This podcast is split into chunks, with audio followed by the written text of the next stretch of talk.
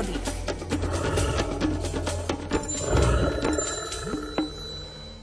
Môj škótsky priateľ Michael túžil zažiť prastaré neopakovateľné divadlo, ktoré rok čo rok na scéne jedlovo-bukového lesa pripravujú hlucháne. Počas jeho návštevy vo výskumnej stanici Staré hory sme si naplánovali tri takéto hluchánie predstavenia. Aj keď som už v kalendári prehodil list s poslednou aprílovou dekádou, v ten rok les odpočíval ešte pod hrubou snehovou perinou – Krátko po polnoci sme sa vybrali na jedno z mojich najobľúbenejších tokanísk na Veľkom Šturci. Les nám ponúkol priam rozprávkovú scenériu. Mesiačik v splne, obloha ovešaná zlatistými hviezdičkami a po vetre, ktorý nebýva veru vítaným spoločníkom nočného putovania, ani chýru, ani slichu. Iba sneh nám vržďal pod nohami. Na tokanisko sa chodí potichu a ak sa vedie rozhovor, potom naozaj len po šepky. Michael bol v tomto ohľade skúsený, lebo voľa kedy dávno navštívil tokanisko hlucháňov na škótskej vrchovine. Nuž, mlčal ako ryba. Krajšie počasie na sledovanie hluchánieho predstavenia sme si ani nemohli prijať, skonštatoval som, keď sme oddychovali po strmom výstupe k tokanisku. Michael na znak súhlasu prikývol hlavou. Ako sme sa blížili k tokanisku, začuli sme zvuky, ktoré pripomínali drvenie kostí. Michael na mňa uprel spýtavý pohľad. To bude asi medveď, zašepkal som akoby mimochodom. Nič si z toho nerob. Chodieva sem už niekoľko dní hodovať na uhynutú jelenicu. Medveď? Zľakol sa Michael. Miro, však vtipkuješ. Môj spoločník narážal na to, že ho občas v lese straším a aj tento raz predpokladal, že si z neho skúšam vystreliť. Nie, neklamem ťa, odvetil som.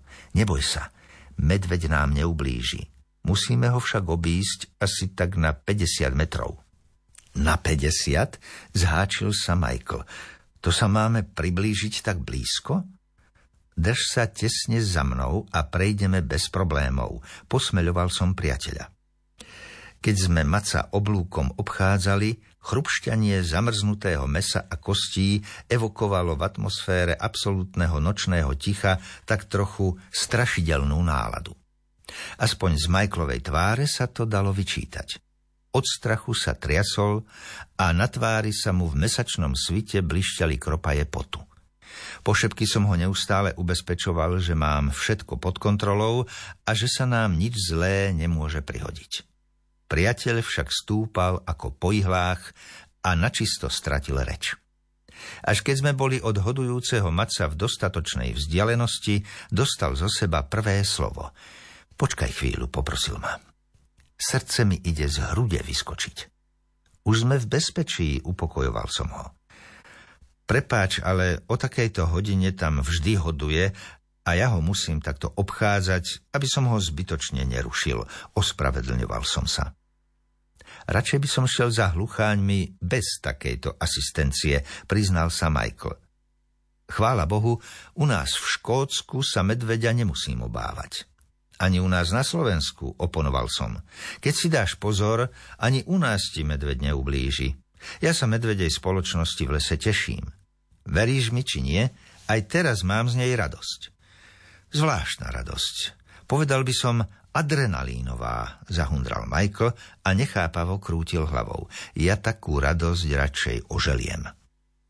Po zážitku, aký môže poskytnúť iba neopakovateľné ľúbostné predstavenie hlucháňov na pódiu lesného divadla nasvietenom zlatistým mesačným svitom, sme sa vrátili unavení na výskumnú stanicu.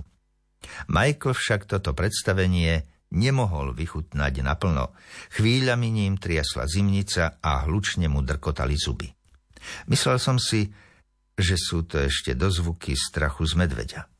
Triaška mala však prozaickejší pôvod. Vyvolali ju nepríjemný studený pot, ktorý Michaela zalial vo chvíli, keď sme obchádzali hodujúceho maca.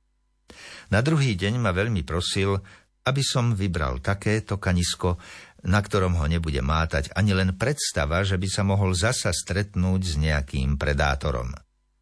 Vysvetľoval som mu, že u nás na Slovensku to prakticky ani nie je možné, ale že sa o to pokúsim.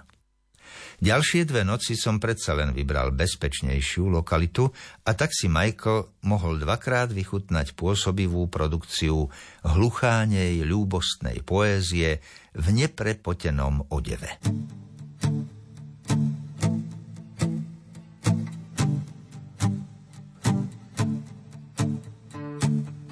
Ty mi dávaš nohy jelenic, s tebou naberiem denne nových síl.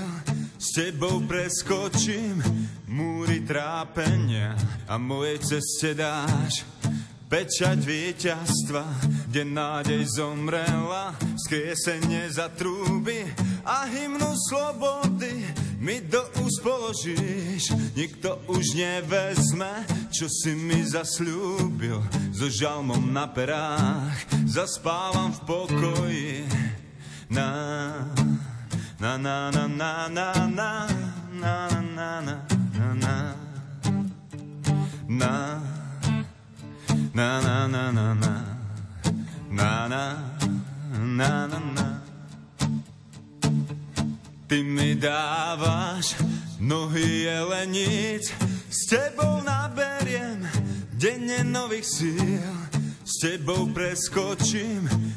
múry trápenia a mojej ceste dáš. Pečať víťazstva, kde nádej zomrela, skriesenie za trúby a hymnu slobody mi do